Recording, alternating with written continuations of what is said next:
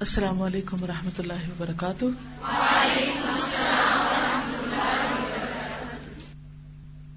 نحمد ونسلی علی رسول کریم اما بعد، فاعوذ باللہ من الشیطان الرجیم۔ بسم اللہ الرحمن الرحیم۔ رب اشرح لی صدری ویسر لی امری۔ واحلل عقدۃ من لسانی یفقهوا قولی۔ فصل پچاس۔ صفحہ نمبر دو سو چونتیس۔ قلب انسانی، حزب اللہ اور حزب الشیطان کی آماج گاہ حزب اللہ اللہ کی پارٹی، اللہ کا گروہ۔ اور حزب الشیطان، شیطان کا گروہ، شیطان کی پارٹی۔ اس کی آماج گاہ آماج گاہ کس کو کہتے ہیں؟ رہنے کی جگہ ریزیڈینس یعنی یا تو آپ کا دل اولیاء اللہ یا حزب اللہ کا ٹھکانا ہے یا پھر حزب الشیطان کا۔ دیکھیے کہ کون ڈیولپ کرتا ہے وہاں، کون رہتا ہے وہاں، کس کو جگہ ملی ہوئی ہے۔ معاشی کی یہ بھی ایک سزا ہے کہ انسان خود اپنے دشمن شیطان کو اپنے خلاف اسلحہ مہیا کر دیتا ہے۔ گناہ کر کے انسان شیطان کو اپنے خلاف، اپنے دشمن کو اپنے خلاف اسلحہ دے دیتا ہے لڑنے کے لیے۔ جس کے ذریعے شیطان اس پر ظفر یاب ہوتا ہے یعنی کامیاب ہوتا ہے۔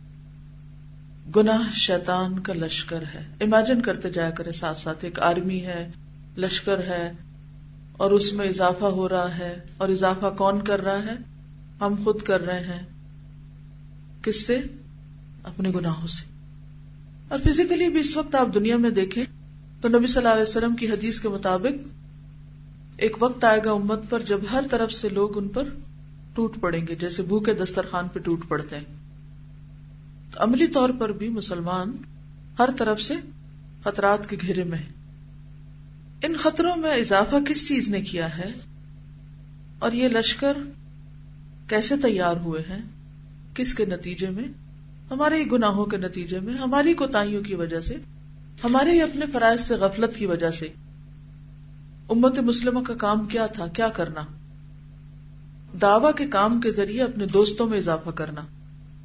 جب ہم نے وہ کام نہیں کیا، اور جب بھی تاریخ میں ایسا ہوا کہ مسلمان اپنے اس فریضے سے غافل ہوئے، اللہ کے پیغام کو انہوں نے دنیا تک نہیں پہنچایا، اور اس میں صرف چند لوگوں کی بات نہیں تھی، بلکہ ہر ہر لیول کے لوگوں کے اوپر فرض عائد ہوتا تھا، خواہ کوئی کسی بھی کیپیسٹی میں کسی بھی عہدے پہ ہو، کسی بھی کام میں ہو۔ تو پھر نتیجہ کیا ہوا کہ وہی لوگ دشمن بن کے چڑھ دوڑے۔ لیکن جب حزب اللہ اللہ کا گروہ، جیسے صحابہ کرام کی شکل میں مضبوط ہو گیا، تو اس کے نتیجے میں کیا ہوا؟ حزب الشیطان ناکام ہوتا گیا۔ تو اصل بات یہی ہے کہ عملی کوئی لشکر ہو یا شیطان کا وہ جو لشکر ہے، اس میں اضافہ ہمارے ہی گناہ کرتے ہیں۔ وہ اس کے ذریعے انسان کے خلاف لڑتا ہے اور اس پر غالب آتا ہے۔ اس کی صورت یہ ہے کہ انسان کا کچھ ایسے دشمن سے پالا پڑا ہے۔ بازو کا آپ انسانوں کو اپنا دشمن سمجھتے ہیں یہ مجھ سے نفرت کرتا ہے، یہ مجھے برا سمجھتا ہے، یہ میرا دشمن ہے، یا یہ مجھ سے جیلس ہے، وغیرہ وغیرہ۔ کسی بھی ایسے انسان کا سوچ لیں جس کے بارے میں آپ کا یہ خیال ہے۔ تو اس کو دیکھتے ہی آپ کا ریئیکشن کیا ہوتا ہے؟ آپ کے اندر کیا کیفیت پیدا ہوتی؟ الرٹ ہو جاتے ہیں نا کانشیس ہو جاتے ہیں، اس شخص کے سامنے یہ بات نہیں کرنی، اس کے سامنے ایسا نہیں کر، اس کو یہ نہیں دکھانا، اس کو یہ نہیں بتانا، کیونکہ اگر اس کو پتا چل گیا تو یہ اس کو میرے خلاف اس کو ٹول بنا لے گا، میرے خلاف استعمال کرے گا۔ لیکن شیطان چونکہ ہمیں نظر نہیں آتا یو منون بالغیب کے مطابق ہم اللہ کے کہے پر ہی ایمان لاتے ہوں جتنا ایمان زیادہ ہوگا اللہ کی بات پر یقین زیادہ ہوگا کہ واقعی وہ شیطان ہے، اتنا ہی زیادہ اس کا احساس ہوتے ہی۔ اور خاص طور پر جب گناہ سرزد ہو رہا ہو، کوئی بھی، تو احساس ہوتے ہی ہماری کیفیت لازمن بدلے گی۔ اگر احساس نہیں، تو اس کا مطلب ایمان کمزور ہے۔ اللہ کی بات کا یقین نہیں۔ تو امیجن کر لیں کسی ایسے دشمن کو جس سے آپ کو بہت ہی شدید ناراضگی ہے، یا تکلیف پہنچتی ہے جس انسان سے یا کسی بھی نظر آنے والی چیز سے، تو اس سے ریلیٹ کر لیں شیطان کو کہ اس سے کئی گنا زیادہ قوی ہے وہ۔ کہ انسان کا کچھ ایسے دشمن سے پالا پڑا ہے جو چشم زدن کے لیے اپنی آنکھ بند کرنے کی دیر بھی اس سے علیحدہ نہیں ہوتا، اس کا پیچھا نہیں چھوڑتا۔ دنیاوی دشمن تو وقتی طور پہ کیا کرتے ہیں؟ کبھی سامنے آتے ہیں اور کبھی غائب ہو جاتے ہیں، کبھی بھاگ جاتے ہیں۔ لیکن وہ تو پیچھا چھوڑتا ہی نہیں۔ سوتا ہے تو وہ اس کے ساتھ سوتا ہے، جاگتا ہے تو اس کے ساتھ ہوتا ہے۔ انسان سو جاتا ہے، لیکن شیطان نہیں سوتا۔ انسان غافل اور بے خبر ہو جاتا ہے، مگر شیطان غافل اور بے خبر نہیں ہوتا۔ انسان شیطان کے کنبے کو نہیں دیکھتا۔ البتہ شیطان اسے اور اس کے سارے کنبے کو دیکھتا ہے، اس کی ساری فیملی اس کے بچے، اس کے اور رشتے دار سب کو دیکھ رہا ہوتا ہے۔ اب دیکھیں کہ ایک مرغی کے بچوں کو اگر چیل دیکھے تو کیا کرتی ہو جانور ہے ایک۔ کبھی دیکھا مرغی کا یہ ایکشن کہ اس نے دیکھا کوئی خطرہ تو فوراً اپنے بچوں کو اپنے پروں کے نیچے لے لیا۔ لیکن ہم ہم کیا کرتے ہیں؟ ہمارا اپنے بچوں کے بارے میں کیا خیال ہے؟ کہ کیا انہیں حقیقی دشمن سے بچانے کے لیے اپنے پروں تلے لیتے کیونکہ وہ صرف ہمیں نہیں، ہمارے بچوں کو بھی تاک رہا ہے، دیکھ رہا ہے۔ کہ اس نے یہ کہا تھا نا، کیونکہ بچے انسان کی محبوب چیز ہوتی ہے، تو اس نے کہا تھا کہ میں ان سے ان کے بچے چھین لوں گا۔ دنیا میں اگر کسی عورت سے اس کے بچے چھین لیے جائیں، تو اس کی زندگی کیسے گزرے؟ کیسے گزرتی؟ کبھی دیکھا کسی عورت کو، جس کے بچے اسے چھین لیے گئے؟ کتنی مزریبل کنڈیشن ہوتی۔ لیکن ہمارا دشمن ہمارے بچے چھین رہا ہے اور ہم آرام سے بیٹھے۔ کوئی تکلیف ہی نہیں ہمیں۔ انسان شیطان کے کنبے کو نہیں دیکھتا۔ البتہ شیطان اسے اور اس کے سارے کنبے یعنی فیملی کو دیکھتا ہے اور تاک میں لگا رہتا ہے۔ ہر حالت میں وہ اپنی عداوت کا کام کرتا رہتا ہے۔ اس کی دشمنی کسی وقت کم ہوتی ہی نہیں، کبھی بھی نہیں۔ باقی دشمن کبھی دشمنی زیادہ ہو گئی کبھی کم ہو گئی کبھی دشمن دوست بھی بن جاتے لیکن یہ دشمن تو کبھی دوست بن سکتا ہی نہیں۔ مکر، پریب، دھوکہ بازی اور دھوکہ دہی میں کسی قسم کی کوتا ہی نہیں کرتا۔ جہاں کہیں شیطان اسے لے جانا چاہتا ہے گسیٹ لے جاتا ہے، مقررہ جگہ پر پہنچا ہی دیتا ہے۔ اور انسان پر غلبہ پانے کے لیے وہ اپنے ابنائے جنس، ابنا کہتے ہیں بیٹوں کو، ابنائے جنس، اپنی جنس یعنی اپنی ہی نوعیت کے شیطان یعنی شیاتی انس و جن کی پوری پوری مدد حاصل کر لیتا ہے۔ اکیلا نہیں بلکہ اوروں کو بھی ساتھ ملا لیتا ہے، کیونکہ وہ ایک دوسرے کے ہمدرد اور مددگار ہوتے ہیں۔ جبکہ حزب اللہ اللہ کے لیے کام کرنے والے، اللہ کے دین کے لیے جو کٹھے ہوتے ہیں، وہ ایک دوسرے کے بڑی مشکل سے مددگار بنتے ہیں۔ شیطان کامیاب رہتا ہے ان کے درمیان ہر وقت پھوٹ ڈالنے میں۔ شیطان نے انسان کو گمراہ کرنے کے لیے غوائل اور دلالت کے پھندے، غوائل بھی یعنی بھٹکنا، بہکنا، ہر جانب ڈال رکھے ہیں، ہر جانب ڈال رکھے وہ اور اس کے ساتھی نہایت ترکیب سے ترکیب سے یعنی بہت پلاننگ کے ساتھ شرک باللہ کی نشر و اشاعت کرتے رہتے ہیں۔ سب سے بڑا ہتھ کنڈا شرک۔ ہر جگہ، ہر گلی کوچے میں دام تصویر بچھائے بیٹھے رہتے ہیں۔ تصویر زور سے۔ زور کس کو کہتے ہیں؟ جھوٹ کو۔ جھوٹ کا جال پھیلائے ہوئے۔ مثلاً، سود سے ہجومی، غیب کی خبریں بتانے والے۔ کون انسان ایسا ہے جس کا کبھی کسی ایسے شخص سے واسطہ نہ پڑا ہو آج تک؟ بتائیے۔ ون وے اور دی ادر جو غیب کی خبریں بتانے والے کسی بھی قسم میں، چاہے وہ پامسٹ کی شکل میں ہے چاہے وہ ہاروسکوپ کا جال ہے یا پھر وہ کسی بھی نام سے۔ ہے کوئی شخص جو بچا ہو جس تک ان کا پیغام نہ پہنچا ہو اور کوئی کہے کہ آج تک مجھے تو پتہ ہی نہیں۔ یا کوئی ہے ایسا جس نے ان چیزوں میں انٹرسٹ نہ لیا ہو۔ دلچسپی ظاہر نہ کی ہو۔ شیطان کا ایک بہت بڑا ہتھ کنڈا ہے کہ انسان کے اندر غیب کے بارے میں تجسس پیدا کر کے ان کو اس راستے پر لے جاتا ہے۔ کیونکہ انسان ہمیشہ کیا چاہتا ہے؟ کہ وہ جانے جو اس کو نہیں پتا، اس غیب کے پردے کے پیچھے ذرا دیکھ سکے۔ قسمت کیا ہے، شادی کب ہوگی، بچے کتنے ہوں گے؟ اور کسی نے مجھ پہ جادو کیا ہوا یا نہیں؟ یا میرا دشمن کون ہے؟ وغیرہ وغیرہ، مختلف ہتھ کنڈے کتنا زبردست جال ہے اس کا۔ کبھی مزاق میں، کبھی سنجیدگی سے، کبھی دکھ اور پریشانی کے وقت، کبھی کسی اور طریقے سے۔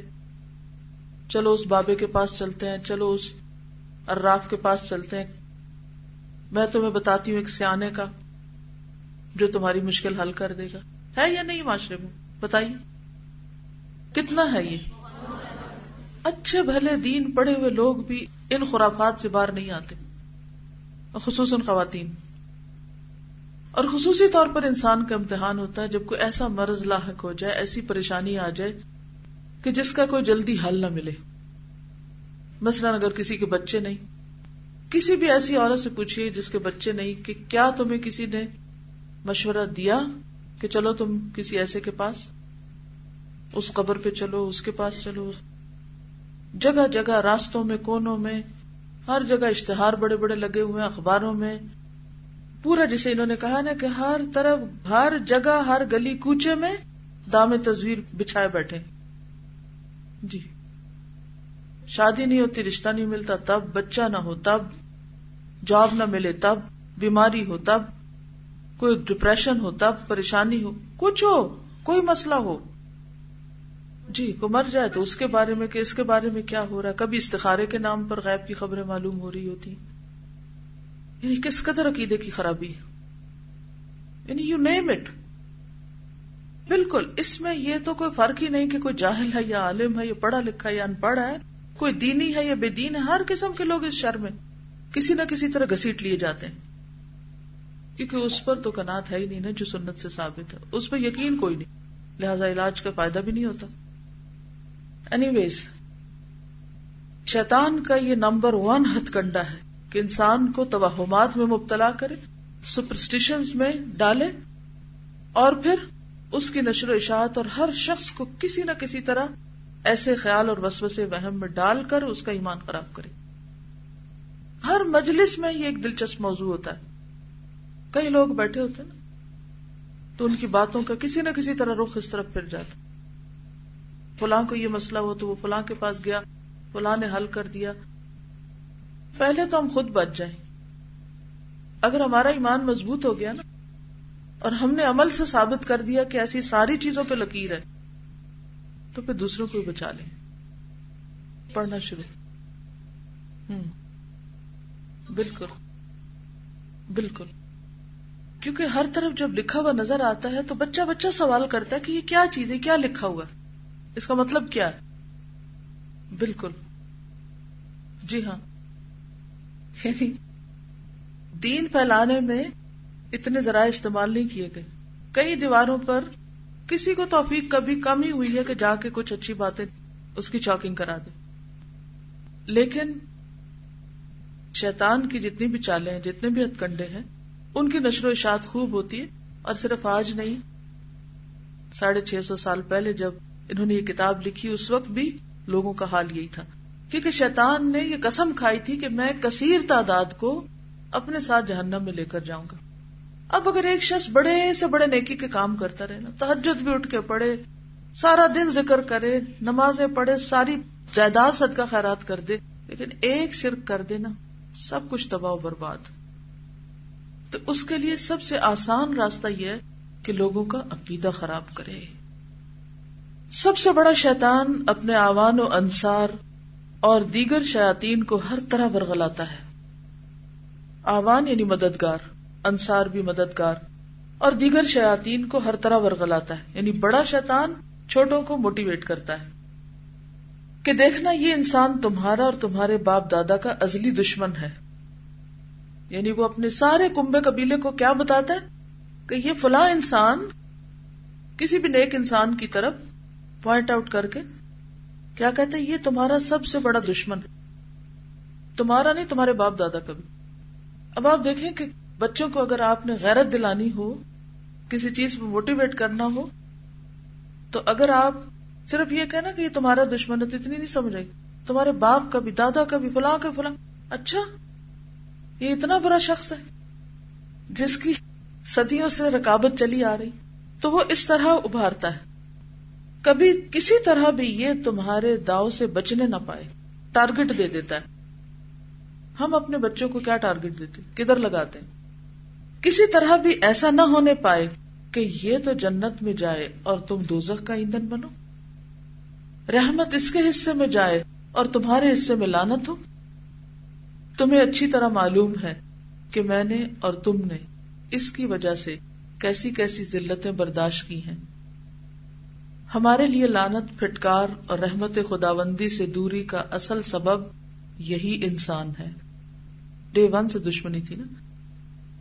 پوری پوری کوشش کرو تاکہ اس مصیبت اور ابتلا میں انسان بھی تمہارا شریک اور ساجی بن کر رہے۔ صرف تم نہیں، مصیبت اٹھاؤ، اس کو بھی ساتھ لے ڈوبو۔ انسانوں کے نیک اور سالے بندوں نے جنت میں ہمیں اپنا شریک اور ساجی نہیں رہنے دیا۔ تو تم بھی اسے جنت میں چین سے کیوں رہنے دو؟ جہنم کا ساتھی بنا کر چھوڑو۔ اللہ تعالیٰ کو یہ علم تھا کہ آدم اور اولاد آدم اس سخت ترین دشمن سے دو چار ہے اور شیطان اس پر پوری طرح مسلط ہے۔ اس نے انسان کی امداد اور اعانت فرمائی اور بڑی بڑی فوجیں اس کے زیر کمان دے دی تاکہ وہ اپنے اس ازلی دشمن کا پوری قوت سے مقابلہ کرے۔ ساتھ ہی ساتھ انسان کے دشمن شیطان کی بھی بڑے بڑے لشکر دے کر مدد کی، تاکہ وہ اولاد آدم کے ساتھ پورا پورا مقابلہ کرے۔ اور اس دنیا کو جو آخرت کے مقابلے میں ایک سانس اور ایک لمحے کی حیثیت رکھتی ہے، جہاد کا میدان قرار دیا، تاکہ اولاد آدم زندگی بھر اپنے دشمنوں کے مقابلے میں جہاد کرتی رہے۔ ان اللہ اشترى من المؤمنین انفسهم واموالهم بان لهم الجنہ يقاتلون في سبيل الله فيقتلون ويقتلون وعدا عليه حقا في التوراة والإنجيل والقرآن ومن أوفى بعهده من الله فاستبشروا ببيعكم الذي بايعتم به وذلك هو الفوز العظيم سورت التوبہ، ون ون ون۔ اللہ نے ایمان والوں سے ان کی جانیں اور ان کے مال خرید لیے کہ ان کے بدلے ان کو جنت دے گا۔ یہ لوگ جان و مال کی پرواہ نہ کر کے اللہ کی راہ میں لڑتے ہیں، تو دشمن کو مارتے اور خود مارے جاتے ہیں۔ گویا بکے ہوئے لوگ ہیں، سولڈ۔ اور پھر اس نے یہ بھی خبر پہنچا دی کہ جنت کا وعدہ بالکل پختہ وعدہ ہے، پکا وعدہ ہے۔ اس پہ یقین کرو۔ کبھی اس کے خلاف نہ ہوگا۔ اپنی بڑی بڑی کتابوں، تورات، انجیل اور قرآن حکیم میں اس وعدے کو پوری پختگی کے ساتھ اللہ نے دہرایا ہے۔ اور پھر یہ بھی فرما دیا کہ وعدے کا ایفا کرنے والا اللہ کی ذات سے بڑھ کر کوئی ہو نہیں سکتا۔ سب سے زیادہ وہ وعدہ پورا کرتا ہے۔ جو لوگ اس سودے کی قدر کریں گے، انہیں جنت کی خوشخبری سناتا ہوں۔ اب یہ بندوں کا فرض ہے کہ وہ سوچیں اور غور کریں کہ سودا کون کر رہا ہے، خریدار کون ہے، اور اس بیش بہا سامان کی قیمت کیا مل رہی ہے۔ ان تمام تر باتوں پر غور کریں کہ اس سے بڑھ کر کون سی فلاح میسر آ سکتی ہے، اور اس سے زیادہ سود مند کون سی تجارت مل سکتی ہے۔ سود مند یعنی فائدہ مند۔ اللہ تعالیٰ نے پورے وسوخ کے ساتھ مومن بندوں کو خطاب کرتے ہوئے فرمایا الذين آمنوا هل أدلكم على تجارة تنجيكم من عذاب أليم؟ تؤمنون بالله ورسوله وتجاهدون في سبيل الله باموالكم وانفسكم ذلكم خير لكم ان كنتم تعلمون. يغفر لكم ذنوبكم ويدخلكم جنات تجري من تحتها الانهار ومساكن طيبه في جنات عدن. ذلك الفوز العظيم. واخرى تحبونها نصر من الله وفتح قريب وبشر المؤمنين سورت الصف آیا دس سے تیرہ تک۔ اے ایمان والو، میں تمہیں ایسی سوداگری بتاؤں، ایسی تجارت بتاؤں، جو تمہیں عذاب دردناک سے بچا لے۔ اللہ اور اس کے رسول پر ایمان لاؤ۔ اللہ کی راہ میں اپنے مال اور اپنی جانیں لڑا دو۔ یہ تمہارے حق میں بہتر ہے۔ بشرتے کہ تمہیں سمجھ ہو۔ اللہ تمہارے گناہ معاف کرے گا اور تمہیں بہشت کے باغوں میں لے جا کر داخل کرے گا۔ جن کے تلے نہریں بہ رہی ہوں گی، یہ بہت بڑی کامیابی ہے۔ اور نعمتیں بھی ہیں جنہیں تم پسند کرتے ہو۔ اللہ کی جانب سے تمہیں مدد ملے گی۔ اور تم ان قریب ملک فتح کرو گے مسلمانوں کو خوشخبری سنا دو۔